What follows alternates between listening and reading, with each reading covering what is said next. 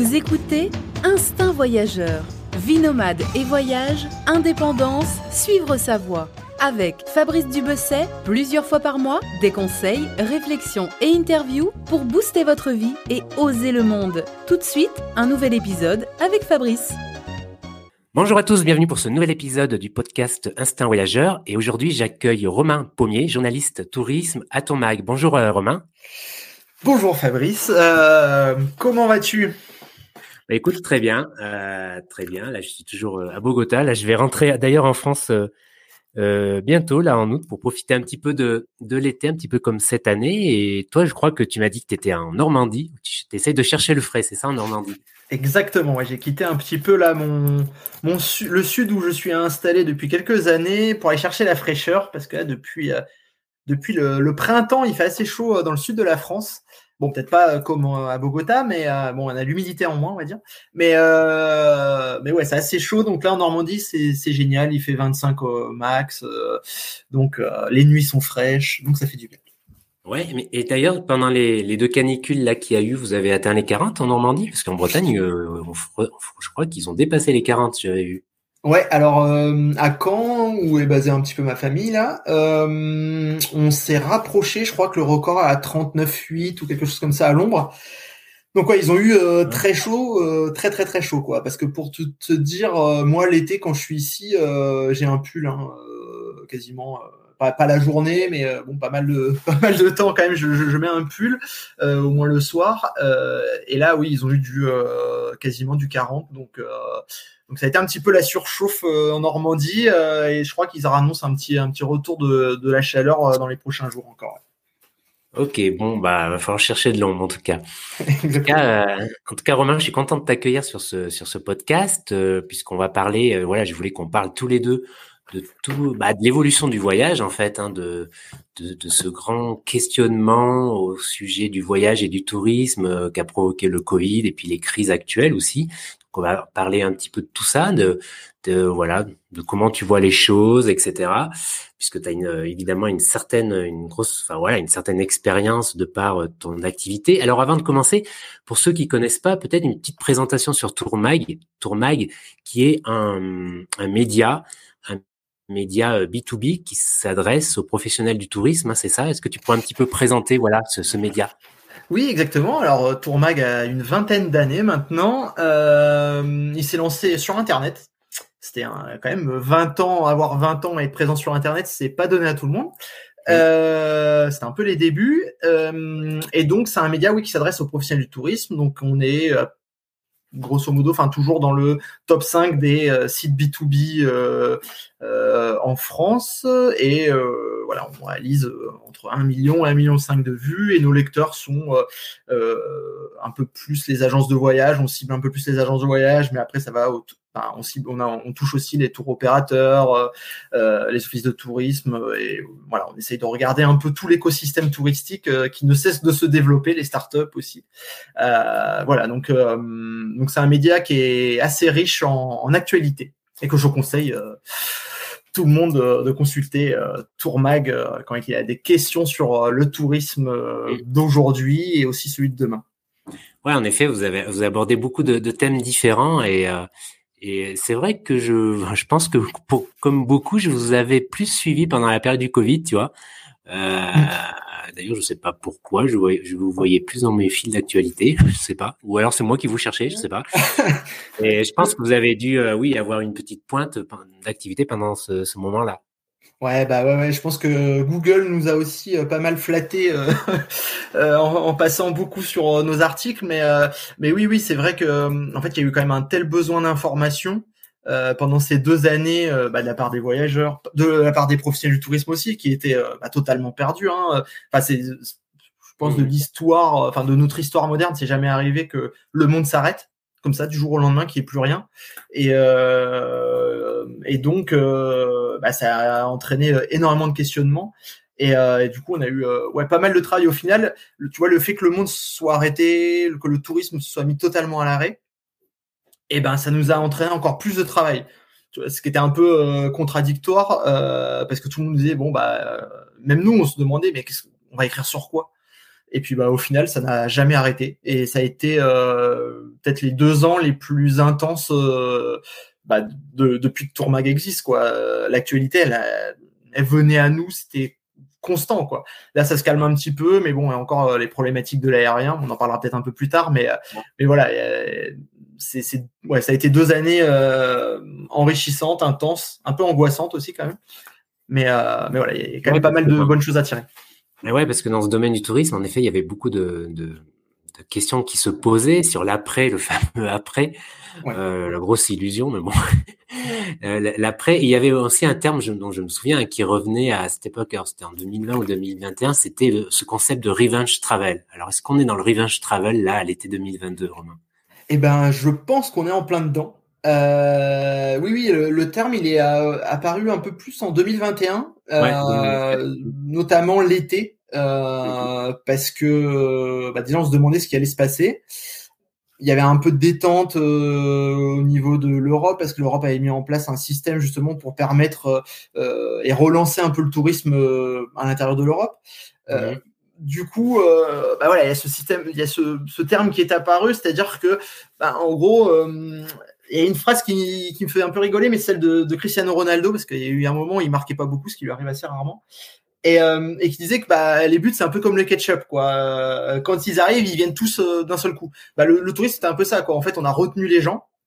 On les a retenus, retenus, retenus pendant des mois. On les a frustrés avec les confinements, les couvre-feux. Et dès qu'on a ouvert les vannes, tout, tout, est parti quoi. Tout, le monde s'est rué sur euh, les billets d'avion, le train, les campings et, euh, et voilà. Donc euh, bah, on a ouais entraîné une certaine frustration et, et puis bon, faut pas oublier que toute notre imaginaire et toute notre, enfin, notre vie actuellement, elle tourne aussi quand même, on dit métro boulot dodo et il y a voyage quoi. En fait, la, la récompense de, de cette vie là, c'est aussi les 15 jours de vacances l'été, euh, ou plus, mmh. 50 ou plus. Euh, et, donc voilà, donc on a euh, alimenté toute cette frustration et là on est en plein dedans. Enfin, j'ai quand même l'impression que bah, le, secteur du tourisme est un peu en train de connaître sa meilleure vie actuellement, avec bah, un été qui va être record bah, déjà en France et pour pas mal d'acteurs du tourisme, on va s'en rapprocher quoi. Donc, mais, tu, mais tu me disais record, euh, quand on préparait l'interview, tu me disais un record au niveau du chiffre d'affaires par rapport à 2019, mais pas forcément en termes de volume. Mais comme les prix ont beaucoup augmenté, voilà, c'était un record en tout cas, enfin, on approchait d'un record, c'est ce que j'ai compris, en termes de, chiffre d'affaires du moins. Ouais, c'est ça, c'est qu'il y a... Hum, alors sur la France, on, on, verra, tu vois, par exemple, la destination France, donc avec les voyageurs français qui sont restés, plus les Européens, Peut-être qu'on va atteindre des records euh, de nuitées ou, ou autres. Euh, donc peut-être en, quantité, on peut aussi atteindre des records. Mais c'est vrai que si on prend euh, d'autres acteurs du tourisme, il risque d'y avoir des. Ça va, enfin, ça va être une super saison. On prend les compagnies aériennes par exemple aussi. Mais oui, il y a en fait il y a quand même pas mal de voyageurs qui ne voyagent plus ou qui voyagent différemment ça c'est une petite partie, mais et on prend les, personnes un petit peu les personnes âgées qui euh, euh, bah, boudent par exemple les croisières, euh, les sorties en groupe qui ont eu un peu plus de mal à reprendre aussi, euh, pas peur de la promiscuité. Euh, donc on est euh, quantitativement peut-être sur un, un retrait, il y aura peut-être un retrait par rapport à 2019. Mais euh, le fait que bah, les prix aient augmenté, le fait qu'il y ait une telle envie de voyager, en fait, il y a, y a, on est on est arrivé où là on, arrive sur justement le, principe de la loi de marché, quoi. C'est l'offre et la demande. Et là, il y a eu une demande hyper importante face à une offre qui a pas toujours été à la hauteur. Parce que, par exemple, les compagnies aériennes, euh, elles, elles s'attendaient pas à une telle reprise et une telle envie. À aucun moment, elles se sont dit bon, on va on va retrouver sur des volumes de 2019, voire plus. Et donc du coup, elles ont pas su fournir euh, la demande. Et euh, c'est aussi le cas euh, pour les hôtels, pour plein d'autres acteurs. Donc, bah, on se retrouve avec des prix qui sont bien plus élevés que 2019, même sans l'inflation. Tu vois, même l'inflation, limite, même pas d'impact ou assez peu. C'est juste qu'il y a eu une telle envie de voyager qu'on se retrouve avec des prix qui ont explosé, avec euh, euh, des, vols euh, en Grèce ou en Tunisie ou au Maroc qui atteignent des chiffres que certains professionnels n'ont jamais vu de leur vie, quoi. Et ils peuvent mettre le, enfin le, le, billet peut être fixé à 1000, 1500 euros, ça part quand même, quoi. alors qu'avant, en plein été, c'est 300, 400, 500 euros. et par exemple, il y a la Corse aussi qui atteint des prix démentiels. Voilà, donc il y a des destinations comme ça qui, qui font un peu face à un succès, tu vois, assez improbable ou qu'ils n'attendaient pas quoi. Donc euh, oui, il y a vraiment cette envie ouais, de voyager quoi à nouveau. Il faut dire aussi que je pense qu'il y en a pas mal qui ont, qui ont fait des économies. Euh, je veux dire avec le confinement déjà les économies sur les sur les demi en terrasse, je pense que ça représente une certaine somme à mon avis. C'est vrai. Ouais, je pense que ça, ça y joue aussi. Il y a eu pas mal euh, les Français. Euh, bah déjà, c'est un peuple qui est malgré tout économe, euh, peut-être plus que, que l'État. Mais, mais voilà, c'est des personnes qui épargnent pas mal et, euh, et avec le, les confinements, il y a eu pas mal d'argent mis de côté. Et, euh, et là, on voit qu'ils sont en train de tout sortir. Donc, bon, faut pas te laisser trop berner par ce qui se passe actuellement. Je sais pas moi si ça va durer. Il y a quand même pas mal d'alertes, de signaux, euh, même d'acteurs du tourisme qui disent bon, euh, là c'est génial. Enfin, tout le monde est hyper content de ce qui arrive, euh, même s'il y a des problématiques, tu vois, par rapport à à tout ce qui est la hum, pénurie de main d'œuvre, euh, le service client qui risque d'être euh, bon, peut-être un peu plus compliqué cette année parce qu'il y a il manque du personnel. Euh, mais euh, ouais, il y a une alerte un peu sur l'automne et l'hiver qui arrivent. On ne sait pas si ce sera aussi bien et, et, et si euh, les Français vont répondre présent à l'appel aussi. Quoi. Donc mmh. voilà, tout le monde profite un peu de cette, ce moment de, de fraîcheur. Ouais, justement, parlons un petit peu du, du prix du transport aérien en ce moment pour que les auditeurs comprennent bien. Il est dû à quoi finalement? C'est donc tu me disais à la pénurie de main d'œuvre, euh, le nombre de vols euh, qui n'est pas à la hauteur de de la demande, c'est ça? Ouais. Et il y a aussi, j'imagine, le prix du pétrole qui influe. Ouais, exactement. Bah ouais, alors ça, le, le pétrole, pour le coup, c'est un peu la, la mauvaise nouvelle pour, euh, pour les, les compagnies aériennes hein, qui euh, sortent quand même de deux années euh, très compliquées et avec des, euh, des bilans totalement exempts. Quoi. Il, y a, il y a vraiment des compagnies qui, qui, qui sont en, en difficulté hein, financièrement et qui ont pu tenir grâce aux États, aux aides de l'État.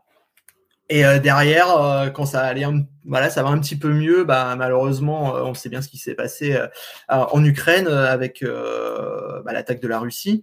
Euh, et donc du coup, ce qui a plombé le, le, le marché euh, du pétrole, le marché mondial. Et euh, là, il y a une envolée des prix. Et bon, pour parler avec quelques patrons de compagnies aériennes, là, les prix, par exemple, qui sont pratiqués cet été, même si les billets ont été revus à la hausse, pour certaines destinations, ils reflètent même pas la hausse des prix du, du pétrole. Hein. Donc, euh, ah donc ça va pas, ça va pas baisser dans les prochains mois, même si on passe la période un, peu embouteillage de l'été. Ouais, je pense pas, ouais. Bah, ou sauf si euh, les compagnies ont encore besoin de faire rentrer euh, du cash, bon, ce qui est actuellement le cas. Euh, mais ouais, je pense qu'on si si l'aérien, enfin si le pétrole, le cours du pétrole ne dévisse pas totalement, on va pas vers des billets d'avion euh, moins chers et vers une baisse des billets d'avion quoi. Et de toute façon en plus faut pas oublier que bah, en fait que ce soit les compagnies aériennes, les agences de voyage, les tours opérateurs, les hôteliers, en fait ils ont tous souscrit des prêts, des PGE pour tenir parce que euh, voilà, pendant euh, quasiment un an si on cumule toutes les périodes de confinement de couvre-feu, bah, ils n'ont pas été clients et c'est des prêts qu'il faut rembourser quoi. Donc c'était pas il n'y a pas eu que de l'aide de l'État et les robinets n'ont pas été ouverts comme cela, quoi, et, euh, et sans contrepartie. Donc, euh, bah, bien falloir qu'ils rattrapent ça.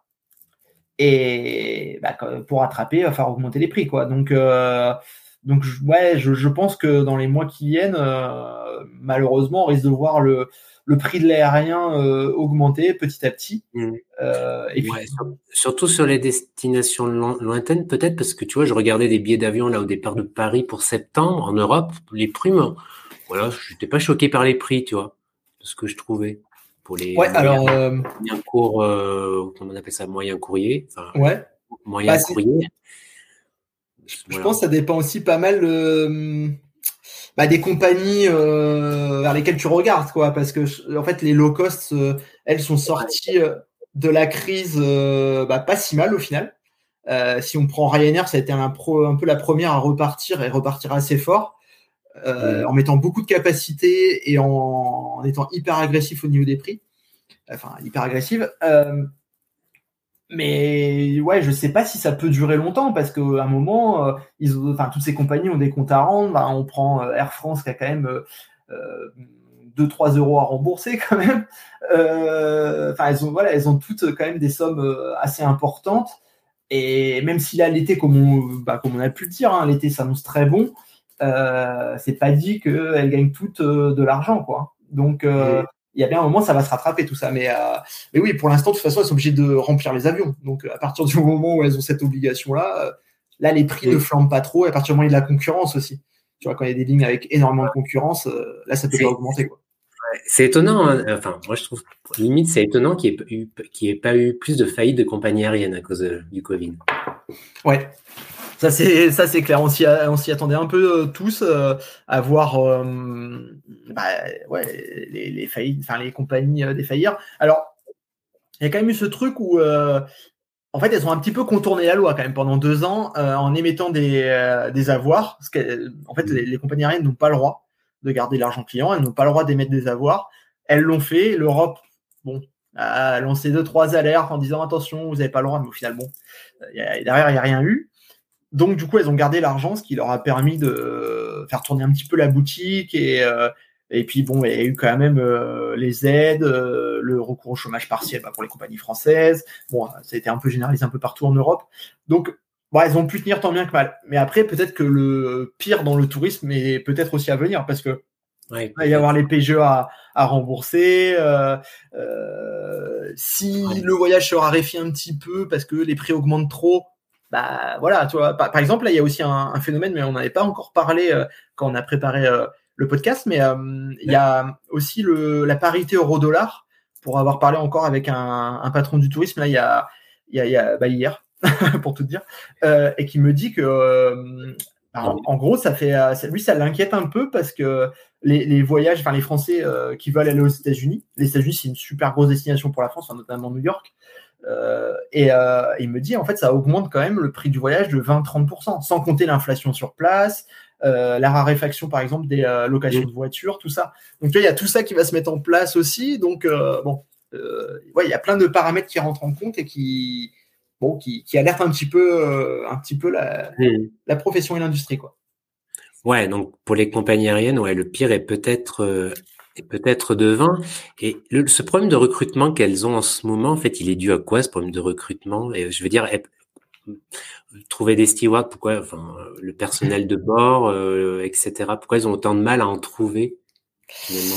Alors ouais, du, bah. Les gens veulent plus bosser, veulent plus bosser.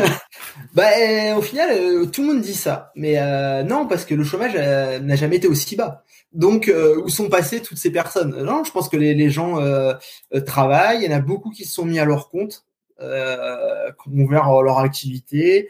et puis, en fait, il y a quand même un problème, c'est que le tourisme, bah, mine de rien, il ne jouit pas d'une très bonne image d'un point de vue salarial, quoi. Et les compagnies aériennes, c'est pareil. Hein. Euh, et donc, est-ce que les gens ont envie de bosser 40, 50 heures, de bosser les week-ends pour euh, le SMIC? Sans aucun avantage Parce que bon, maintenant, il y a de moins en moins de pourboires. Euh, il y a de moins en moins de primes, euh, de redistribution. Donc, bah, il y, a, un peu ça. Moi, je pense qu'il y a le, tourisme doit aussi se remettre en question, le, le, secteur de l'aérien aussi à ce niveau-là. Euh, on a vu qu'il y a eu quand même euh, des avancées, euh, notamment chez ADP, où il y a eu des grèves il y a, il y a 15 jours, 3 semaines. bon, du coup, la direction est un peu revenue, a, fait des concessions. Mais voilà, je pense qu'il y a aussi c'est un secteur qui doit, bah, qui doit revoir sa, politique sociale envers ses salariés. Il faut vraiment revoir cela parce que sinon, déjà à l'avenir, si on prend l'aérien par exemple, ils auront la problématique du tourisme durable. Euh, parce que c'est quand même une industrie qui est stigmatisée par tous les médias comme étant, euh, comme étant un des plus grands pollueurs de la planète. Donc ça, ça va être compliqué d'attirer les nouveaux talents. Si en plus, mmh. bah, ils rémunèrent pas ou mal, euh, que il euh, n'y a pas trop d'avantages sociaux, euh, si euh, par exemple, quand on bosse dans une compagnie, on peut pas voyager à bas prix parce que euh, on voyage à bord de notre compagnie. Euh, bah, à un moment, euh, en fait, ouais, c'est, enfin, là, ils sont un peu mis en face à leurs limites, quoi. Et, depuis tout temps, ils se disent bon bah de toute façon c'est pas grave, on perd un salarié, on va retrouver 10 parce qu'il y a plein de chômeurs. Bah, sauf que là, maintenant, c'est de moins en moins le cas, et que en plus, il y a eu une réforme chômage aussi qui joue pas trop en faveur du tourisme. Et, et, voilà, le tourisme est mis face à ses limites, quoi. Et, et là, il doit, je pense, moi, se, se repenser et revoir sa façon euh, bah, de traiter mmh. ses salariés, quoi. Honnêtement, c'est, enfin, tu vois, c'est pas normal. Euh, j'ai parlé avec euh, un, un, un steward de Ryanair. Encore il y a mmh. quelques années, le salaire minimum c'était 500 euros par mois. C'est-à-dire si la personne, la, ouais, si la personne voyage, enfin, ne navigue pas dans le mois, bon, ça peut arriver, je sais pas, tu vois, je sais pas quelle est la proportion, mais en gros, est touchée entre 500 600 euros. Et donc, il fallait qu'elle travaille. Euh, et, et, enfin, ça c'est normal, il fallait qu'elle travaille. Mais même en travaillant, pour atteindre le SMIC, ils comptabilisent par exemple euh, le costume, euh, les pauses repas, et voilà, en fait, mais sinon, les gens, ils sont pas payés au SMIC, quoi. Et, en fait, c'est plus possible, quoi. enfin, je pense qu'on a atteint la limite du, du système et, et c'est peut-être aussi pour ça que le secteur a, a du mal à attirer. Euh, alors pendant ce temps-là, bah, il y a d'autres secteurs qui mmh. bah, sont un peu plus euh, faciles d'accès, qui vendent un peu plus de rêves. Euh, je pense que voilà, le voyage, c'est quand même une industrie de rêve. C'est quand même incroyable de, de rendre les gens heureux. Et, c'est un peu dommage que les acteurs du tourisme n'en profitent pas eux. Quand tu es agent de voyage, tu peux pas voyager parce que c'est beaucoup trop cher pour toi. Bah c'est pas normal. Tu vois, c'est un, problème euh, pour ce secteur qui va peut-être donc s'inscrire dans la durée, quoi. Bah, en fait, qui date de il y a déjà il y a quelques années. Et je pense que le, bah, le Covid a, a fait prendre conscience à beaucoup de gens que bah, au final on est mortel. Ce qu'on a peut-être oublié aussi, que le monde peut être vu différemment, que la vie bah, est courte et qu'il faut peut-être euh, ouais qu'on n'a pas envie de rester dans un bureau euh, tout le temps et voilà on a peut-être les, gens ont d'autres volontés envie de s'épanouir. Et, et voilà y a, je pense qu'il y a une relation euh, et une vision de la, la, vie qui est un peu différente depuis le Covid pour une partie de la population. Je dis pas pour tout le monde bien sûr. Mais et du coup, qui a changé énormément de choses et certains certains professionnels ne l'ont pas saisi quoi, ils ne l'ont pas compris. Par exemple, le télétravail, euh, on va on reviendra jamais en arrière, c'est impossible, c'est impossible. Enfin, je me dis pour les gens qui vivent aux alentours de Paris, qui ont trois quatre, enfin trois heures de transport en commun, comment tu peux euh, les inciter à venir au bureau après deux ans sans y être venu? C'est impossible, tu vois. Non, c'est clair. Ça, oui, ça, ça va s'inscrire dans la durée, c'est clair. Tu vois, là, je pensais il y a, il y a quelques jours, il y a une amie qui m'envoie un message WhatsApp. Elle me fait Ah, Fabrice, je suis dépité. Euh, là, je regardais un billet d'avion. Alors, je sais plus, c'était un l'Asie. Hein. À d'habitude, ça coûte 600 euros. Là, c'est 1500 euros. Mais voilà, mais je vais plus jamais euh, pouvoir voyager, en fait. Alors, est-ce que d'après toi, voilà, ça, c'est, euh, est-ce qu'on va vers une moindre démocratisation du voyage lointain? Est-ce que dans la durée, est-ce que ça va s'inscrire dans les années vraiment c'est un, mouvement de fond là dans les prochaines années. Ce, voilà, est-ce que mon amie, elle peut faire une croix Je rigole, mais c'est pas forcément drôle pour elle en fait. Ouais, c'est sûr. Euh, est-ce qu'elle peut faire une croix sur les voyages lointains? Alors, bah, déjà, je pense que l'exemple, c'est un exemple à un instant T, c'est que euh, bah, comme je te l'ai dit un peu tout à l'heure, c'est que les compagnies, elles n'ont pas vu venir une telle envie de voyager. Euh, donc là, l'Asie, quand même, est le continent qui est resté le plus longtemps fermé. Et les compagnies ont un petit peu de mal, elles ont pas trop de visibilité sur l'Asie, donc elles ont un peu de mal à remettre des capacités. Donc là, en fait, euh, clairement, ton ami est dans l'exemple de euh, la loi du marché de l'offre et de la demande. Quoi. C'est euh, là, il y a beaucoup plus de demandes que d'offres. Les compagnies on, mettent vraiment très très peu de capacité sur l'Asie parce que ils ont toujours peur que soit le pays se referme. par exemple, le Japon tend à se réouvrir, mais c'est quand même assez compliqué. La Chine est toujours fermée.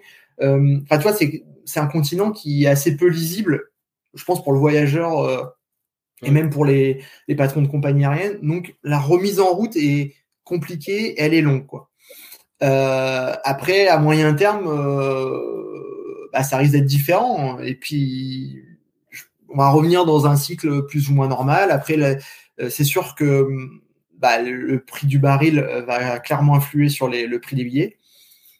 Euh, moi, je sais pas euh, si le pétrole euh, reviendra un jour à la normale. De toute façon, c'est pas trop vraiment le sens de l'histoire. Là, j'ai l'impression que la guerre en Ukraine nous montre un aperçu de ce qu'on vivra, bah, soit, soit on reviendra jamais en arrière, soit ce qu'on vivra dans les prochaines années. Euh, donc, il faut peut-être s'attendre à ce que euh, bah, le prix de l'aérien ne corresponde plus vraiment aux standards qu'on avait euh, par le passé, bah, du fait qu'il va falloir aussi que bah, l'humanité fasse un peu face à ces exigences futures, quoi, c'est-à-dire de réduire l'empreinte carbone. Et donc, euh, bah, inévitablement, ça passera sans doute par euh, un petit peu moins de voyages, un prix du pétrole qui va sans doute augmenter parce qu'il y aura de moins en moins de capacité, ou alors les, bah, les besoins seront moindres parce qu'on va se détourner vers l'électrique, euh, vers d'autres choses. Euh, donc voilà. Donc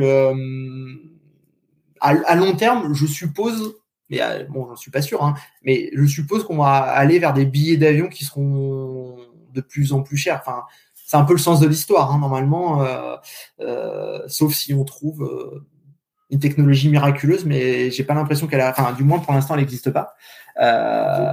mais oui, normalement, à long terme, on devrait aller vers des prix de l'aérien et un tourisme bah, qui reviendra peut-être au tourisme des origines, un tourisme un peu plus élitiste. Ouais, il y aura moins de... À long terme, on va dire. Ah, et sur les longs courriers, par exemple. Peut-être mm. que euh, sur les moyens courriers, bah, on a quand même une chance, c'est qu'on. Bon, bah, toi, tu es à Bogota, mais nous, on est en Europe, et en Europe, il y a un terrain de jeu très important qui peut se faire en train quand même. Et ça, on l'oublie un petit peu. L'Europe, c'est il y a, y a, tout à portée de main. Enfin, c'est un, un, un, continent euh, magnifique euh, avec plein de cultures différentes. Donc voilà, donc il va peut-être falloir repenser un petit peu le voyage, mais ça, je sais pas, c'est peut-être la, la, suite des, de, de l'échange, peut-être. Bah oui, voilà. Du coup, euh, ça fait une bonne transition avec euh, avec euh, bah, cette cet autre cet autre thème en fait. Comme tu dis, là, tu parlais du voyage en train. En effet, en Europe, tu peux aller en train. bah, tu peux faire beaucoup de destinations en train, c'est clair. Il y a quand même un, un petit frémissement. Hein. Je pense qu'au niveau, tu vois, j'ai vu qu'il y avait des nouvelles des nouvelles sociétés qui des nouvelles lignes pour voyager la nuit qui s'ouvrait. Il y a même une nouvelle société là, je sais plus comment elle s'appelle, qui voulait, euh, qui veut proposer des, des, des nouvelles lignes en Europe un peu plus luxe. Je sais plus comment elle s'appelle cette société. Tu dois, tu dois connaître le nom, j'ai oublié. Midnight euh, Train. Exactement, exactement, c'est ça. Euh, donc il y a, on voit qu'il y a un petit, euh, voilà, une, un frémissement. Alors est-ce que ça va vraiment se développer? Est-ce que jusqu'où ça va aller? Bon, Difficile à dire. Bah après, euh, on a, on a quand même pas mal, enfin, ces 20, 30 dernières années, euh, raconter un récit du voyage qui tourne autour du, lointain, euh, des, des, destinations long courrier. Euh, bon, malheureusement, la Colombie, on n'en parle pas trop depuis la France, mais voilà, c'est un pays exceptionnel. Euh, on a pas mal parlé des Antilles, des Caraïbes, beaucoup, beaucoup de l'Asie. Donc voilà, donc le, le, voyage, c'est le lointain. Pour être dépisé, il faut aller loin. Donc c'est ce qu'on nous a enseigné, ce qu'on nous rabâche euh, à longueur de journée. Peut-être que le récit va changer. D'ailleurs, j'ai l'impression qu'il est quand même en train de changer euh, quand on voit les, euh, les nouveaux acteurs du tourisme. Si je prends Explora Project ou Chiloé, qui sont des médias et agences de voyage autour de la micro-aventure ou de l'aventure dans bah, dans les bois ou à proximité, en gros, euh, dans la nature, en gros, en résumé. Euh, et donc voilà, donc il y a, tout un imaginaire qu'il va falloir reconstruire pour que justement euh, les populations soient peut-être un petit peu moins attirées par le lointain, même si en fait il y en aura toujours, je suppose, des, voyages long courrier. Mais on va devoir aller vers moins de voyages long courrier, et, c'est pour ça qu'il faut, je pense moi, changer un petit peu tout cet imaginaire autour du, du voyage. Parce que le dépaysement, euh, au final, des fois, il est en bas de chez soi. Hein. Euh, mmh. euh, enfin, rencontrer un inconnu, c'est c'est aussi s'ouvrir à des une nouvelle culture, à, à, une personne qui a une autre vision du, de la vie. Et, euh, et c'est aussi ça quoi qu'on essaye de réinventer. Donc depuis deux ans, il y a eu pas mal de choses euh, faites là-dessus, avec à cause, ben, à cause ou grâce au Covid, on a dû un peu se réapproprier la destination France, l'Europe, mais voilà, c'est quelque chose qu'il va falloir continuer à, à, à développer pour que bah, on réduise peut-être petit à petit euh, les, les voyages long courriers, que ces voyages deviennent un peu plus exceptionnel, un peu plus long, un petit peu moins marketé, et que le, le, le, voyage et les mots vacances soit euh, bah, le proche et le moyen loin quoi. Donc c'est-à-dire l'Europe le pourtour du bassin méditerranéen. Mais cette plus grande demande actuelle pour un voyage plus local plus responsable etc euh, parmi les, euh, les gens comme toi et moi est-ce que, quelle est la part en fait bon, c'est difficile à dire je pense mais quelle est la part entre bah voilà on s'adapte en fait c'est pas par choix mais on s'adapte ou et quelle est la part entre ça et, le, et vraiment le, le désir euh, d'avoir la conscience de cette conscience du changement climatique, il faut voyager, tu vois, au niveau du CO2, etc. Tu vois ce que je veux dire? Quelle est la part dans le discours? Euh, Et ça, je pense encore, c'est une, encore une fois difficile à dire, mais quelle est la part de l'authenticité finalement là-dedans? Quel est ton sentiment, toi? Alors ça, c'est hyper complexe parce que euh, pour en avoir parlé avec pas mal de gens, en fait, il y a, y a quand même quelque chose de très paradoxal c'est que euh, depuis deux ans, tout ce qui est tourisme durable, tous les sondages autour du tourisme durable montrent que les voyageurs veulent plus euh, de durabilité, euh, moins d'impact sur l'environnement. Mais dès qu'on a rouvert les aéroports, il n'y a jamais eu autant de réservations qu'actuellement. donc, c'est hyper ambivalent. Quoi. en fait, il y a toujours un, différentiel entre ce qu'on perçoit de bien et ce qu'on voudrait faire de bien, mais ce qu'on fait mmh. réellement. Euh, ce qui nous concerne dans, dans, tous les domaines de la vie d'ailleurs. Exactement. Ah oui, par exemple, je me souviens le, premier confinement, mais dès qu'ils ont réouvert les McDo en France, c'était mais incroyable. Les images qu'on voyait, il y avait des queues, mais de, voitures, de centaines de voitures. Enfin, c'était incroyable, quoi. Et c'était mm. que McDonald's. On peut très bien vivre sans McDonald's, tu vois. Et, euh, et donc, du coup, il y a toujours voilà, ce, ce paradoxe-là. Euh, mais malgré tout, il y a quand même une pression de plus en plus. Euh, les gens euh, font quand même de plus en plus attention. Mmh. Donc, c'est voilà, c'est compliqué. je, ouais, c'est pas évident d'évaluer, tu vois, mais mais il y a déjà une partie de la population qui, elle, a peur, a pris peur avec le Covid, mmh. qui a besoin de plus d'espace plus de liberté, un peu plus. Euh, bah, d'ailleurs, c'est pour ça qu'on revoit pas mal le voyage en, en voiture individuelle maintenant. C'est reparti euh, à la hausse ces derniers temps parce que bah, les gens ont moins envie de promiscuité avec les autres par mmh. peur de justement du Covid. Euh, donc il y a, y a, ça. Euh, la France euh, et le, les pays proches de la France sont devenus attractifs parce qu'en fait, c'est quand même plus facile de rentrer quand tu es dans un pays européen. Si par exemple, mm. il y a une problématique, euh, une explosion du Covid, bah, en fait, tu, euh, tu rentres euh, très facilement. Si tu es dans un pays hors de l'espace Schengen, ça peut devenir hyper, hyper complexe. quoi. moi, je me souviens, par exemple, premier confinement, il y avait eu un, un couple qui était coincé en République dominicaine et le mari avait plus de médicaments. Et euh, donc sa femme m'avait écrit comment je fais. Bah, du coup, moi, j'avais mis en contact avec euh, euh, l'ambassadeur français de la République dominicaine qui avait pu rapatrier la personne. mais voilà, ça a été quand même très compliqué. Il commençait à un peu paniquer parce qu'il voyait plus de porte de sortie, quoi. Donc il y a quand même c'est ça qui est resté un petit peu, un peu comme une image subliminale, tu vois, dans l'inconscient collectif. Donc ça, pousse un peu vers le, voyage à la maison, pas très loin, voilà. Euh, mais bon, et puis il faut pas oublier quand même que le voyage euh, lointain, euh, les destinations de long courrier, la prise de l'avion, c'est 15-20% euh, du voyage dans sa globalité. Donc ça reste quand même assez peu au final.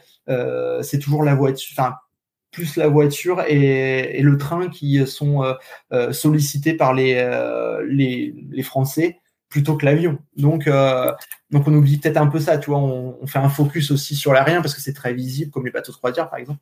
Mais, mais ça reste toujours, ça reste minoritaire malgré tout.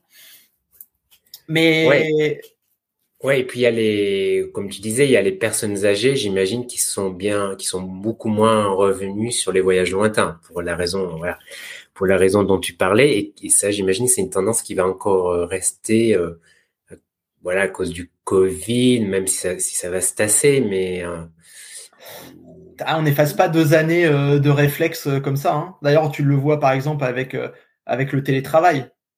Enfin, euh, comme j'ai pu le dire et comme tu as pu le dire aussi tout à l'heure, enfin, je pense pas qu'on reviendra en arrière, on reviendra sur un mix.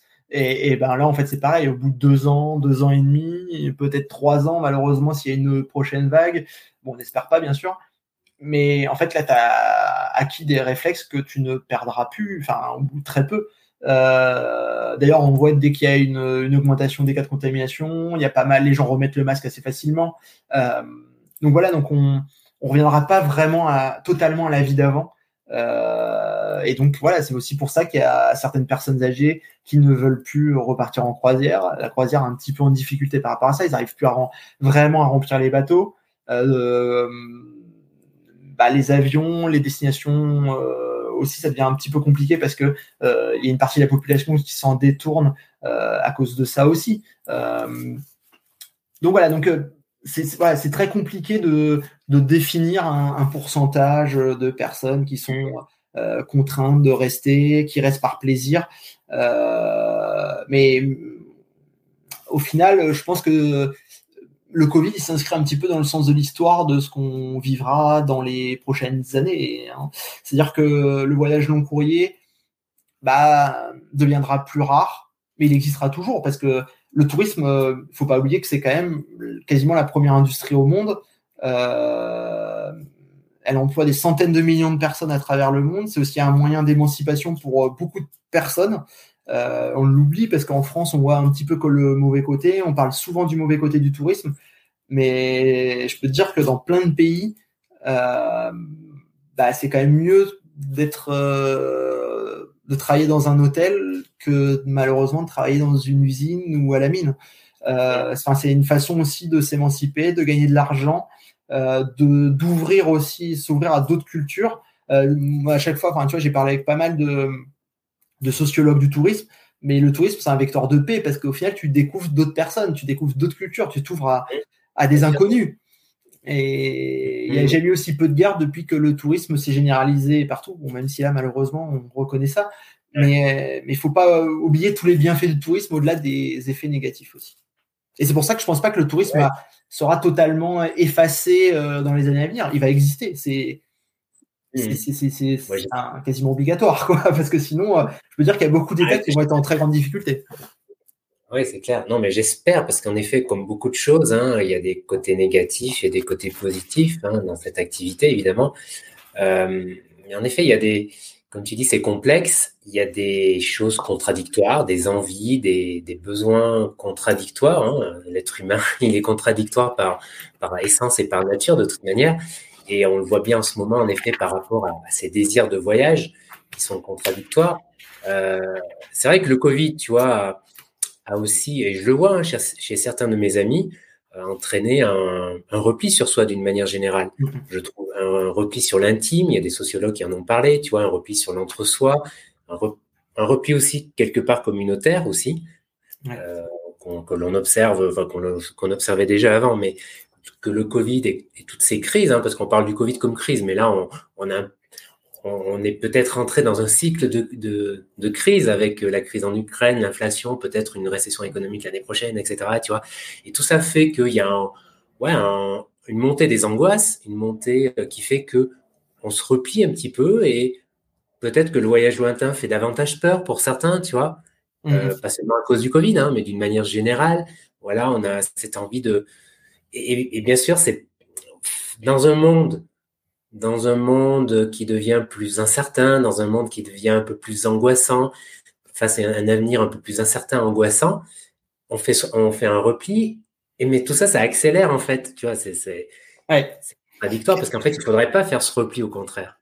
Bah exactement, et c'est ce, qui, ce qui est quand même euh, très intéressant, ce que bah, d'ailleurs ce que tu dis, tu vois, j'ai remonté un peu dessus, mais ce qui est quand même hyper intéressant, c'est que normalement, dès qu'il y a de l'incertitude, euh, le premier poste de dépense qui saute, c'est euh, le loisir. Mhm. Parce que c'est bon, pas indispensable, même si ça devient de plus en plus euh, indispensable, mais ce n'est pas indispensable. Donc le premier à couper, c'est ça, dans lequel on va taper, c'est assez dedans. Et là, cette année, malgré bah, tout ce que tu as dit justement, c'est hyper juste. Malgré toute cette angoisse et cette actualité anxiogène qu'on peut avoir, les signaux qui sont pas hyper rassurants euh, euh, économiques, et ben en fait les les Français et je pense que tu peux généraliser euh, quasiment euh, euh, bah, un peu partout tous les pays occidentaux euh, et ben ils ont pas ils ont pas rogné dedans quoi. Ils ils sont ils sont allés de plus belle. C'est-à-dire qu'on pouvait comme je te l'ai dit tout à l'heure on pouvait mettre les professionnels pouvaient mettre quasiment n'importe quel chiffre devant un devis. Il était signé quoi. Et, mmh. et, et donc ça montre bien qu'il y a besoin de souffler euh, qu'il a besoin de s'évader qui a besoin aussi peut-être de s'ouvrir à l'autre justement dans des moments où c'est euh, voilà l'actualité est quand même angoissante. On peut pas dire que ce soit euh, euh, hyper rassurant tout ce qui se passe dans le monde. Et ben voilà. On est en train de montrer bah justement peut-être qu'il c'est là où, c'est encourageant et c'est là où il faut trouver un petit signal d'espoir c'est que bah les, les populations disent non mais nous on a, besoin de souffler on a besoin de se dépayser de voir autre chose de pas suivre l'actu de bah, claquer l'argent comme jamais parce que ça nous fait du bien, euh, de bien manger, de rencontrer euh, des personnes euh, avec qui on n'aurait jamais discuté. Euh, voilà. Et, c'est là où il y a peut-être un, justement un, signe intéressant sur ce qui se passe actuellement dans nos sociétés. donc il y a un certain repli sur soi, mais tu vois, je sais pas, c'est l'impression de cet été, c'est c'est on lâche les chevaux, on lâche tout, on profite et après on verra quoi. C'est un peu carpe quoi. C'est euh, on profite le plus possible cet été parce que euh, l'automne va être maussade ou on sait pas. Et voilà, on veut profiter quoi. Et bah, c'est peut-être pas plus mal aussi quoi, parce que du coup les gens ils vont arriver aussi euh, avec bah, la tête un petit peu plus légère, plus fraîche et, ce sera peut-être pas plus mal quoi là, on peut pas dire, ouais, on peut pas encore savoir si ce mouvement est ponctuel ou mm. si dans quelques mois, on saura que dans quelques mois, s'il y a une rétractation, etc. Puis ça va dépendre de beaucoup de choses. Hein. Si la crise en Ukraine, elle, dure encore, enfin, elle va durer quelques mois de toute manière. Mais comment on va s'adapter, tout ça, l'économie. Euh, j'imagine qu'on aura une vision plus claire au printemps prochain. J'imagine. Ouais, bah déjà, je pense que la, la rentrée va être un, un bon indicateur euh, parce que c'est vrai que enfin franchement tous les professionnels que j'interroge euh, ils ont ils ont pas de visibilité quoi. Sur l'automne euh, l'hiver il y a quasiment rien. En fait le covid a aussi un petit peu changé la façon de réserver des gens de, de, de prévoir d'anticiper le voyage. Parce que bah, généralement malheureusement l'automne et l'hiver c'est synonyme un peu de vague épidémique. Euh, donc les gens se projettent pas. Donc là c'est peut-être la première année où on va attendre de se dire bon peut-être qu'on va pouvoir repartir. Donc les réservations seront encore dernière minute euh, en fonction euh, de l'épidémie de Covid, de euh, aussi s'il faut se refaire vacciner. donc voilà, donc il y a, y a ça aussi qu'il faut prendre en compte. Donc je pense que l'automne va être un bon indicateur pour bah, la prochaine année, le prochain exercice de, l'industrie. Et oui, c'est vrai que ça, ça c'est aussi une nouvelle habitude de consommer du voyage. qu'on est encore plus dans la dernière minute qu'avant, quoi, pour le coup. Exactement, et ça fait partie un peu des, euh, des euh, enseignements et euh, des réflexes qui, qui restent bah, du Covid. Après, tu vois, je pense qu'une fois que hum, le Covid va un petit peu s'effacer ou deviendra moins virulent, moins problématique, on, redevient, on reviendra sur des cycles de vente, de réservation plus ou moins habituels, parce que de réserver à la dernière minute, en fait, ça entraîne ce qu'on est en train de vivre là en ce moment, c'est-à-dire des prix qui explosent, puisque tout le monde se connecte sur Internet, achète euh, au dernier moment. Bah, du coup, inévitablement, s'il n'y a pas le stock en face, les prix, euh, ils augmentent.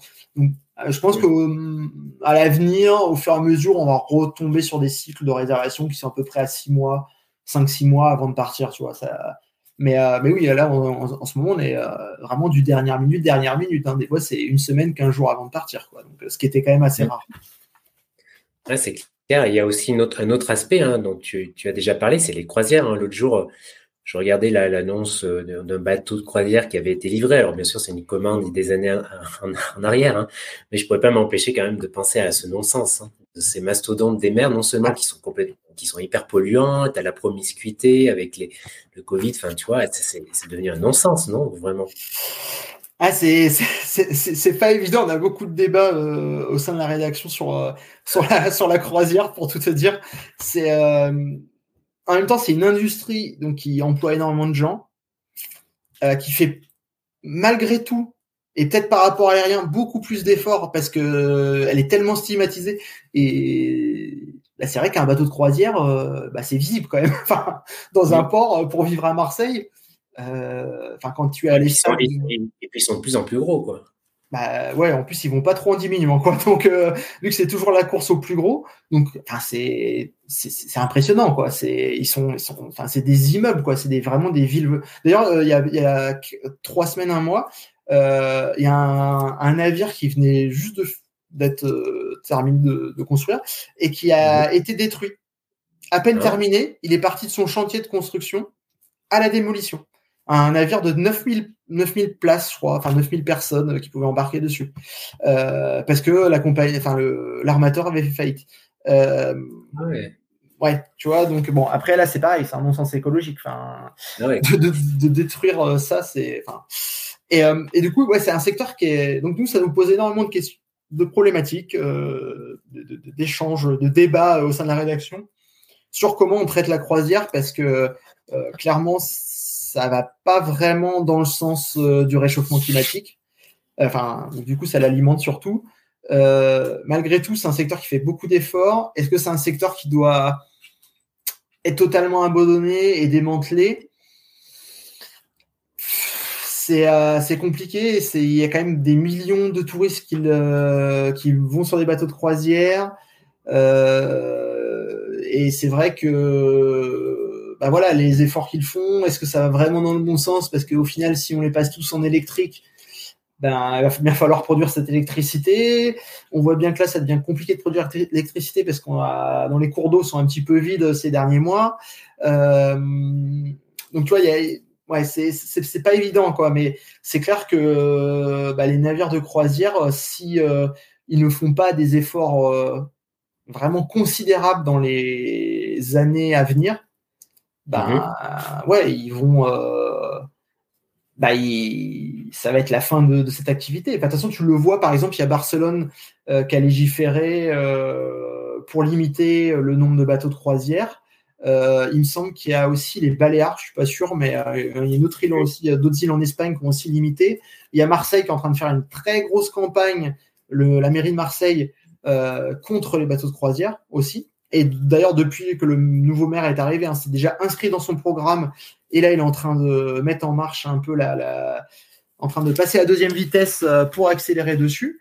Et lui, il demande une enfin, il demande que l'État français, même l'Europe, légifère sur les, bateaux de croisière pour limiter la pollution.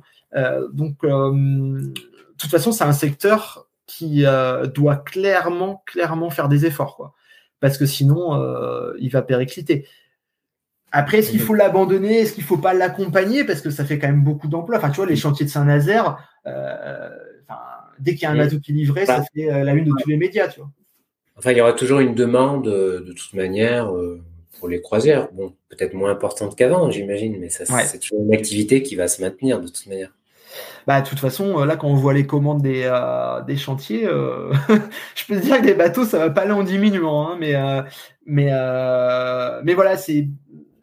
En, fait, je pense que le, tourisme, à l'avenir, va falloir qu'il y ait des indicateurs, il va falloir que l'État en fait intervienne, il va falloir qu'il mette en place des politiques coercitives parce que si on laisse euh, le système tel quel, je, je, sais pas, je pense pas qu'il va aller en, diminuant et en baissant euh, euh, son empreinte de par lui-même. Parce que en fait, les mine de rien, tu le vois autour de toi, tes, tes, potes, tout, ils continuent à prendre l'avion. moi, autour de moi, j'ai beau avoir des personnes. Enfin, tu vois, dernièrement, je parlais avec une personne qui est hyper engagée, toi, qui est, qui est encarté, euh, donc encarté chez les Verts, euh, qui mhm. euh, s'est présenté à différentes élections et qui est parti faire une croisière euh, en Norvège. Et, bon, après, c'était la croisière de sa vie, c'était la seule fois qu'elle va le faire de sa vie, parce que c'était un rêve d'aller voir les aurores boréales, les fjords et tout. Mais tu vois, tu... Enfin, c'est compliqué. Cette personne-là, elle est vraiment très très engagée politiquement et socialement dans la ville. Euh, donc, euh, donc voilà, donc je pense qu'il va falloir aussi que euh, les États ils mettent en place aussi des politiques touristiques en fait. Euh, enfin, je sais pas, dans les années 60, euh, ça a été mis en place. Enfin, toutes les stations de ski, de ski et, et aussi certaines balnéaires, elles ont été aussi impulsées par l'État ait eu des. on, a, on, a, pensé le tourisme de masse en France. pourquoi on ne pourrait pas penser la politique touristique, tu vois? En fait, c'est pas normal que, par exemple. Vas-y. Ouais, je te... ouais, je disais, Là, je pensais, tu vois, à des amis ou à des proches autour de moi, est-ce qu'ils ont changé leur façon de voyager par rapport au thème euh, du développement durable, de la crise climatique? Pour moi, non. Ils en parlent, ils en ont conscience, bien sûr, etc. C'est important, etc., etc. Mais je vois pas de changement dans leur pratique. Euh, euh, alors oui, ils voyagent moins. S'ils voyagent moins, c'est pour des raisons économiques. Hein. C'est parce que le prix a augmenté, c'est parce que voilà, pour différentes raisons. Mais je connais aucun qui m'a dit non, je vais pas prendre l'avion là. Euh, cette fois parce que euh, à cause de, voilà pour des raisons euh, pour des raisons écologiques et et je pense que et tu vois ceux qui alors c'est vrai qu'autour de moi la plupart aiment voyager ceux qui aiment voyager pour moi hein, ceux qui aiment voyager voilà c'est pas un, la, comment dire le thème du de la crise climatique influe peu, en fait, j'ai l'impression. Tu vois, oui, des fois, ils s'adaptent, ils vont prendre le train, ok, etc. Mais c'est pas ça qui va les empêcher de, faire leur voyage, en fait. Ça, tu le retrouves, je le trouve plus chez ceux, déjà, qui à la base ne voyagent pas trop, ça intéresse pas trop, tu vois. Ils vont souvent euh, être plus polarisés par rapport à ça, mais parce qu'en fait, déjà, c'est une pratique qui ça fait pas forcément partie d'eux, de leur envie, tu vois ce que je veux dire? Et puis c'est un peu une excuse aussi. Euh. Donc non, mais c'est hyper intéressant ce que tu dis. Euh, parce qu'en en fait, je pense que si on consulte autour de nous, euh, bah, c'est un peu le cas de nos entourages, hein, enfin quasiment tous. Enfin, moi j'ai des un peu des épiphénomènes, tu vois, des, des, quelques personnes, mais ça reste hyper rare. Après, reste à voir la nouvelle génération qui arrivera, parce que tout le monde nous dit qu'elle est très engagée.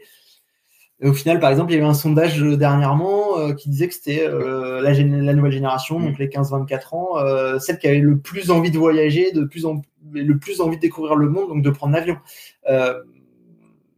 donc, tu vois, c'est un peu un, peu compliqué, un peu ambivalent. Et pourtant, voilà, et pourtant, et, et, voilà. Et pourtant, on dit que euh, chez les jeunes, l'éco-anxiété est très importante et se développe. Alors, si cette contradiction-là, euh, les, bon, il va y avoir les cabinets des psys vont se remplir là, parce que ça va créer une dissonance cognitive. exactement. Il y a, d'après ce que tu dis et d'après il y a des contradictions vraiment euh, flagrantes, quoi. Ouais, ouais, bah c'est ça en fait, c'est que bah, de toute façon l'humain est rempli de contradictions. Oui, donc il y a cette contradiction, en effet, euh, chez la jeune génération, entre cette envie de, comme tu disais, euh, comme tu soulignais, de, de voyager et cette, euh, cette éco-anxiété, qui d'après, bah, il y a pas mal d'articles hein, sur ce thème. Euh, voilà, l'éco-anxiété devient, se développe, notamment chez les jeunes. Et en effet, c'est une contradiction et on peut se demander comment ça va évoluer, tout ça. Bah ouais, ouais, c'est, je pense, c'est un, un, point d'interrogation. Hein. Euh, c'est, enfin, toujours compliqué d'être toujours en phase avec ses idées parce qu'on y a toujours les limites de nos idées. Par exemple, prendre le train. Euh, bon, moi j'aime, je sais pas, je trouve que c'est, chouette de prendre le train. Euh, euh c'est quand même plus confortable que l'avion où des fois t'es, serré. Bon, en plus, bah, t'es toujours le, moyen de transport le plus rassurant. Et sauf que le train, en fait, ça coûte super cher. Enfin, des fois, voyager en France et en Europe, c'est, hors de prix. Pendant ce temps-là, t'as Ryanair qui te propose des billets à 9 euros, quoi. Enfin, donc, euh, bah, des fois, c'est sûr qu'entre 15 heures de train et un billet d'avion euh, euh, à 9 euros pour une heure et demie de vol, bah ouais, on se retrouve face à nos contradictions et nos, limites. donc, c'est pour ça que. Parce qu'en France, oui, euh, le train, euh, ça n'a pas diminué, le prix n'a pas diminué. Hein, ouais, les, prix, euh, je trouve pas que les prix diminuent depuis quelques années. Hein, si c'est limite, même ça a tendance à augmenter. Alors, bon, je sais pas ce que la CNCF, bon, le CNCF doit avoir une marge de manœuvre limitée, hein, j'imagine, c'est sûr. Bah ouais, et puis la SNCF doit devenir une entreprise rentable puisqu'elle est devenue privée ça c'est un peu la limite la limite je pense du euh, du ferro enfin du ferroviaire quoi. C'est de devenir rentable. Enfin construire une ligne TGV il faut quand même euh, creuser des montagnes euh, abattre des collines du coup ça représente quand même un coût monstrueux d'infrastructure. Donc ouais c'est un peu la, la limite du, du, du système ouais c'est clair. Il y a aussi le bus on n'en a pas parlé hein, mais il y a eu pas mal de développement de lignes de bus en France à travers l'Europe, mais euh, alors certes c'est très peu cher, mais bon, faut se taper du bus quoi. Ouais, ouais, c'est pareil, ouais, c'est ça. L'expérience et moi je l'ai pris pas mal de fois. bon, c'est bah, c'est un peu comme en fait le, toujours le même problème quoi. Enfin, c'est le pouvoir d'achat. Au final, ceux qui prennent le bus, c'est plus une question de pouvoir d'achat. Euh, et c'est pour ça qu'en fait, il y a quand même euh, tout un débat, parce que j'avais euh, interviewé un, expert du changement climatique à l'Agence européenne de l'environnement, et qui disait que, en fait, on, va devoir aller vers une comptabilité à deux temps, une comptabilité qui prenne en compte l'impact bah, de ton activité sur l'environnement. Par exemple, tu es une compagnie aérienne, bah, tu fais un chiffre d'affaires de temps, eh ben on te rajoute euh, un malus euh, de temps. Et voilà, ou, ou autre, ou quand tu achètes ton billet, ben, tu as un malus, donc du coup ton prix est multiplié par deux par rapport au train, par exemple. Voilà. Donc il va y avoir une double comptabilité. Bah, peut-être que euh, à l'avenir, ça va être ça, pour que du coup, bah, le train devienne aussi avantageux, voire plus avantageux que l'avion, le bus plus avantageux aussi que bah, la voiture individuelle, par exemple, ou autre. Quoi. Donc, donc voilà, ça, va peut-être être le point de bascule, quoi, parce que tant que l'avion est à 9 euh, euros, euh, c'est impossible, quoi. On peut, le train ne pourra jamais lutter, quoi. Et, euh, et du coup, ça pourra jamais vraiment trop se développer et devenir rentable non plus. Donc, c'est un peu le chat qui se mord la queue, quoi. Donc, voilà, peut-être qu'il va falloir aussi une politique coercitive de la part des États. C'est clair. Pourtant, il y a, c'est vrai que, tu vois, l'octobre, en octobre passé, je suis allé à Barcelone et et euh, de Paris et j'ai pris le train. Bah, le train ah finalement euh, était à peine plus cher et en temps, en temps c'est quasiment la même chose en fait. D'accord. Tu avais pris un train de nuit? Non, non, c'était un TGV Paris-Lyon, changement à Lyon, et ensuite direct jusqu'à Barcelone. Euh, et bon, l'avantage avec le train, bah, tu arrives dans le centre-ville, t'as pas le temps, euh, tu perds à prendre des bagages, bah, bah, etc. Et finalement, pour cette, pour ce genre de destination, c'était quasiment aussi rapide et plus agréable. En plus, tu peux bosser dans le train, tu vois, c'est plus confortable. Ouais. Euh, voilà, c'est plus sympa. Mais bon, je sais que c'est voilà, c'est que pour euh, seulement pour certaines destinations, euh, certains trajets en Europe. après, les gens n'y pensent pas forcément, c'est dommage, parce qu'en effet, il faut faire l'effort aussi hein, de chercher aussi. C'est ça, hein, faut aussi, c'est toujours la même chose. Il faut faire l'effort de chercher l'information, de comparer. mais parfois, tu as des bonnes surprises. Mais tu vois, c'est un peu ce que je te disais tout à l'heure, mais euh, tu vois, le train, on n'y pense pas toujours parce qu'on a aussi dans l'imaginaire collectif, euh, euh, bah, le train, c'est bruyant, il n'y a pas le Wi-Fi, le réseau saute tout le temps, tu peux rien faire, les prises fonctionnent pas toujours ou t'en as pas. et en fait, c'est ça. En fait, je pense que le, le, voyage, il y a tout un imaginaire à reconstruire. Par exemple, le train. pourquoi le train, ça devrait être quelque chose d'inconfortable, euh, de très cher. Euh, le bar, le resto, pourquoi il devrait être très très cher? En fait, voilà, je pense qu'il y a tout un. Il faut, il faudrait un peu repenser euh, tout cela, quoi. L'accueil en gare, par exemple, pour que ça, pour que ça devienne une expérience bah, différente de ce qu'on a en tête en ce moment quoi. Par exemple la Renfe, donc je pense qu'on a dû prendre la Renfe pour aller à Barcelone. Moi je me souviens pour l'avoir pris il y a 2-3 ans, euh, il y avait une télé, il te donne des écouteurs et tu peux regarder un film en français euh, qui passe. Bah, rien que ça, moi je trouvais ça trop marrant. Enfin, bon, c'était un, film mm. nul. Mais bon, bah n'empêche, a un plus euh, par rapport à l'aérien où bah, tu tapes, t'as rien. Tu vois, les, par exemple, les restos-bars dans les TGV, moi, c'est toujours un petit plaisir, tu vois, sur un, sur un de passer une demi-heure un petit peu avec mon laptop à bosser devant un café, tu vois.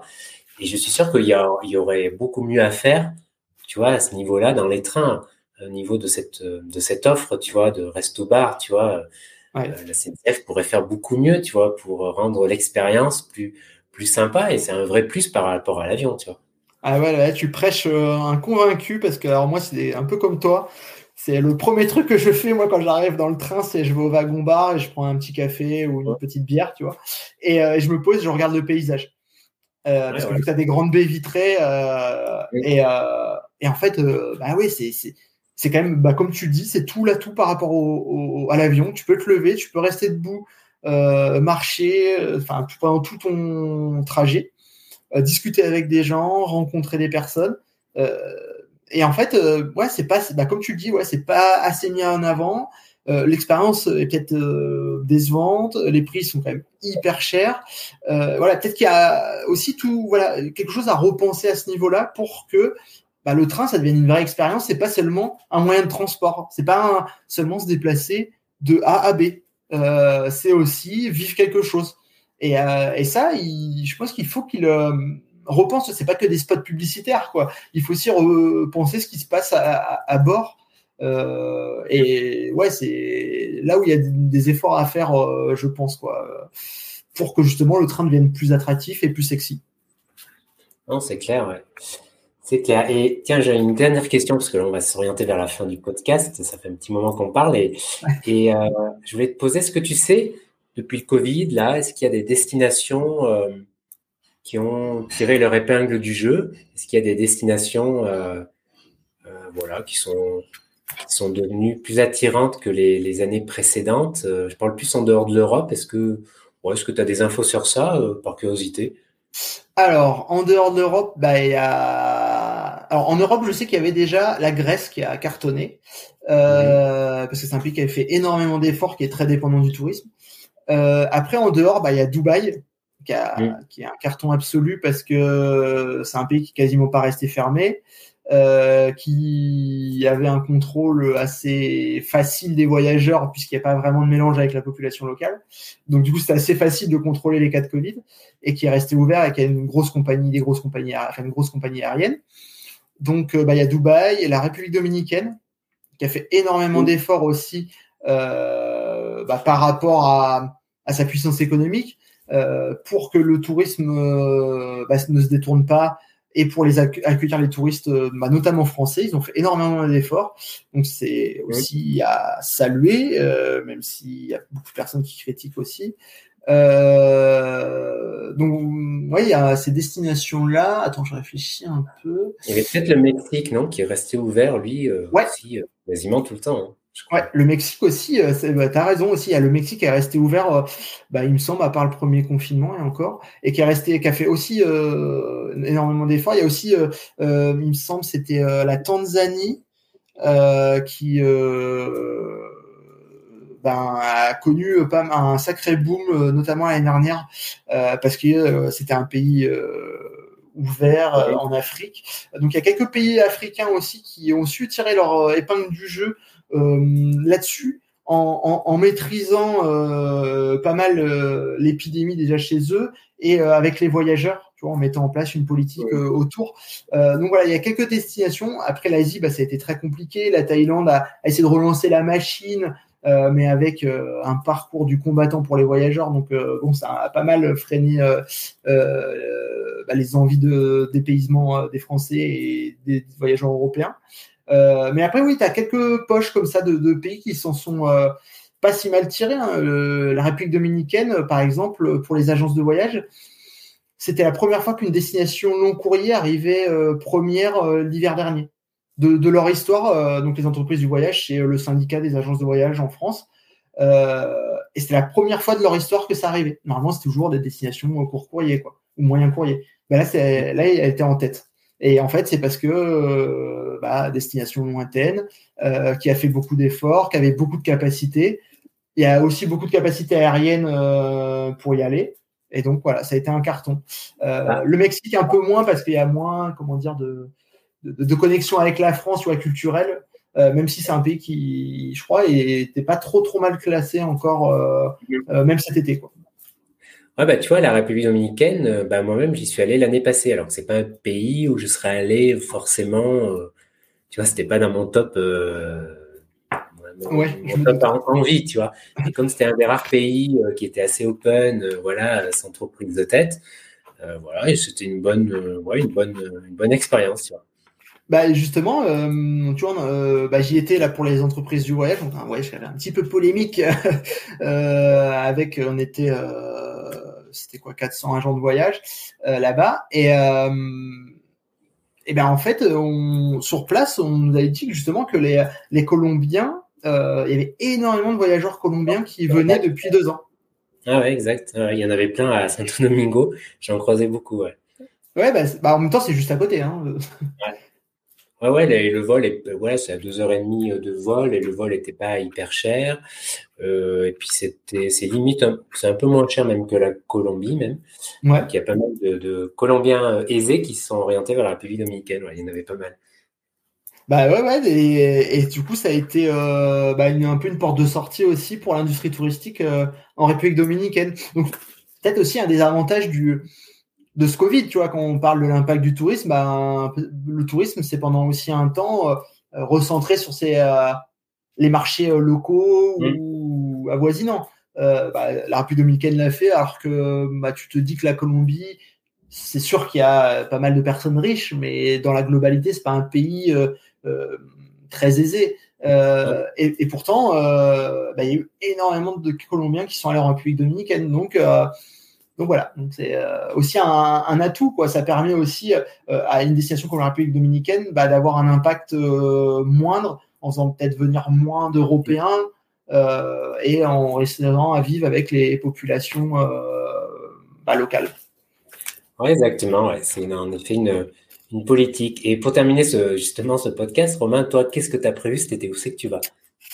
Alors, cet été, bah, du coup, je vais rester un petit peu en Normandie pour profiter de la fraîcheur euh, et des plages normandes euh, à perte de vue. Euh, et puis après, bah, je vais faire un, petit peu de stop, donc ce qui est pas trop commun.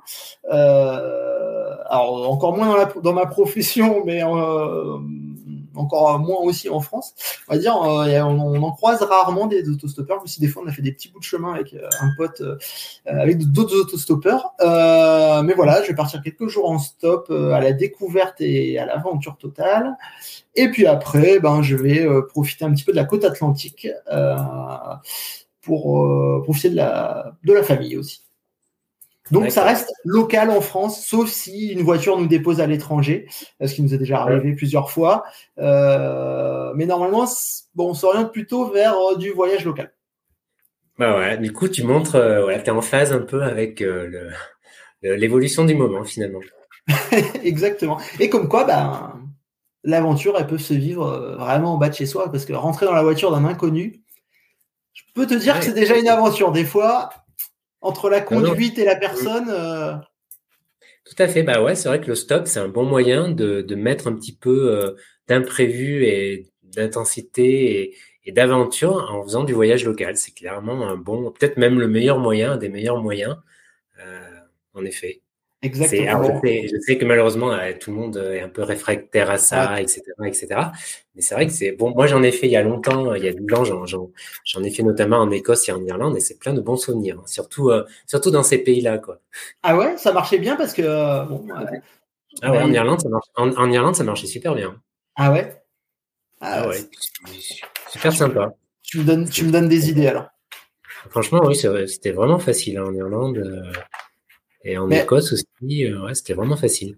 En, soi, c'est euh, en fait euh, comme un peu tout, quoi. Il faut se lancer. Enfin, tu vois, nu et culotté, c'est parfait exemple parce qu'en fait, il y a quand même pas mal de personnes qui nous prennent en stop avec mon pote par référence à nu et culotté. mais, mais en fait, bah, des fois, il suffit juste de d'oser et et puis ben ça ouvre énormément de portes, quoi. Et, et, et le voyage et la rencontre et si tu es un petit peu ouvert, bah, en fait, ça ouvre des portes euh, incroyables, enfin des choses insoupçonnées. Enfin, comme je te l'ai dit, euh, enfin, on s'est retrouvé à dormir chez des gens euh, totalement inconnus, qui nous avaient pris dans la nuit même parce qu'on galérait des fois à certains endroits.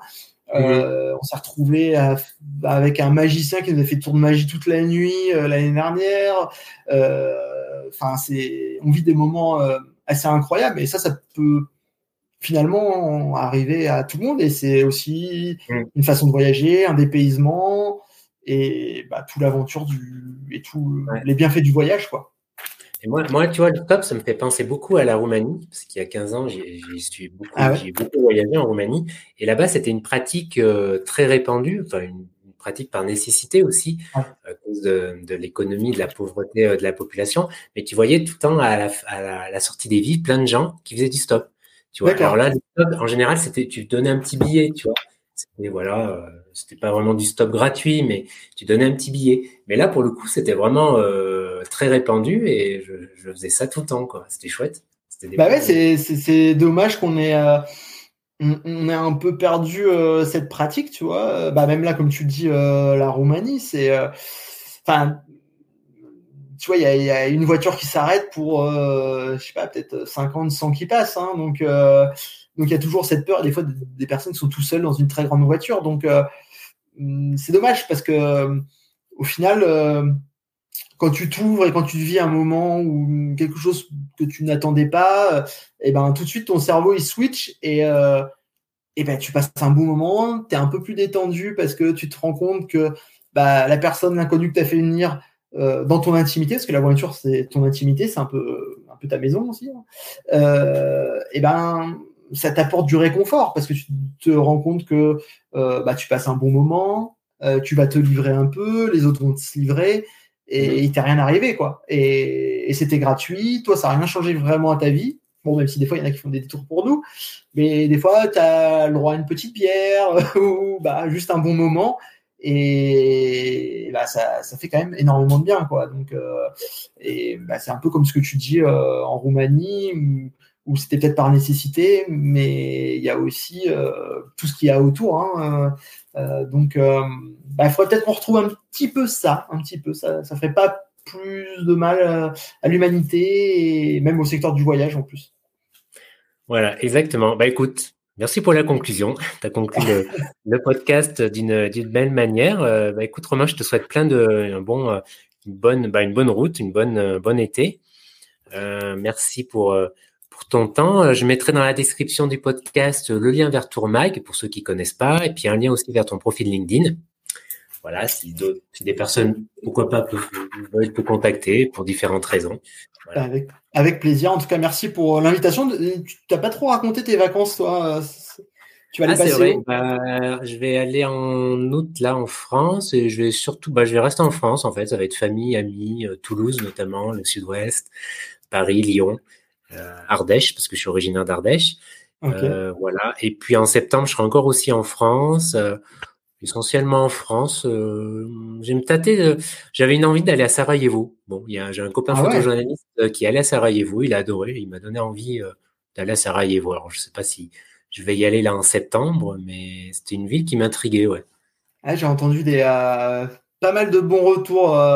comme ouais, c'était un peu l'ambiance de Berlin des années 90. Euh, énorme, c'est énormément d'artistes euh, avec une scène effervescente. Euh, c'est très sympa, ouais. Voilà, bon, c'est une idée à voir. je ne sais pas si je le ferai. voilà. Puis je passerai d'ailleurs peut-être aussi au, tiens, au salon Topresa. Tu dois, je, pense que tu dois connaître. Tu dois y passer chaque année, quasiment. Ouais, ouais, ouais, c'est le, le, grand moment de le, ouais, le grand rendez-vous de la, la scène touristique euh, et euh, des professionnels du tourisme. Euh, donc, bah, on s'y croisera avec plaisir alors. Bah ouais, ouais, carrément. Ouais, en général, j'y passe. J'aime bien y passer euh, pour voir du monde un petit peu, un petit peu chaque année. Surtout là, ça faisait deux ans, je crois que j'y étais pas allé. Donc euh, voilà. Et eh ben, on voilà, voilà un petit café alors. Ah bah ouais, écoute, je t'enverrai un, petit message euh, pour savoir quel jour tu es là, puis on, pourra se prendre un petit café. Ça serait sympa en effet. Eh ben super, un petit café colombien. Voilà. Ah ouais, ouais, y a, la, Colombie a un gros stand en général d'ailleurs. Ouais, c'est vrai, c'est vrai. Ouais, ouais. c'est comme on disait, hein, c'est un pays qui a, qui doit aussi euh, implanter euh, son image et se faire son image sur le marché français, mais qui est visiblement euh, une, des grandes destinations d'avenir du tourisme. Exactement, et je, trouve que c'est, dommage, en fait, ils s'y prennent mal. Ou alors, bon, c'est une faute de moyens, hein, je sais pas, mais je trouve qu'ils mettent pas assez les moyens. Bon, bref, c'est, c'est une autre question, mais je trouve que pour avoir parlé, oui, avec des professionnels, hein, de, notamment de je sais plus comment s'appelle l'entreprise de promotion. Euh, ouais, je trouve qu'ils n'ont pas une, forcément une très bonne stratégie pour, euh, ah au niveau de la communication, mais bon, voilà. Ouais, des fois c'est pas évident. Euh, et puis bon, le marché français euh, bah, est quand même assez lointain pour la Colombie, donc peut-être pas évident aussi pour eux de, de se positionner, bah, même par rapport à la France. Après, par rapport aux, autres pays, je, ne sais pas vraiment comment ils, ils travaillent et, et, quelle image ils essayent de, de véhiculer. Ouais. Voilà. Bon, bah, écoute, en tout cas, Romain, passe un bon été et puis on se dit à bientôt. Merci pour le, pour, pour cet épisode. Ciao, ciao. Merci à toi. Merci d'avoir suivi ce nouvel épisode du podcast. Merci pour, pour votre fidélité. Si vous l'écoutez sur iTunes, merci de, de mettre une bonne note. C'est vraiment important pour la visibilité de ce podcast. idem si vous l'écoutez sur Spotify, par exemple, ou en fait sur toutes les, applications d'écoute de podcast. merci à vous et puis on se retrouve dans deux semaines pour un nouvel épisode et d'ici là, portez-vous bien. Ciao, ciao.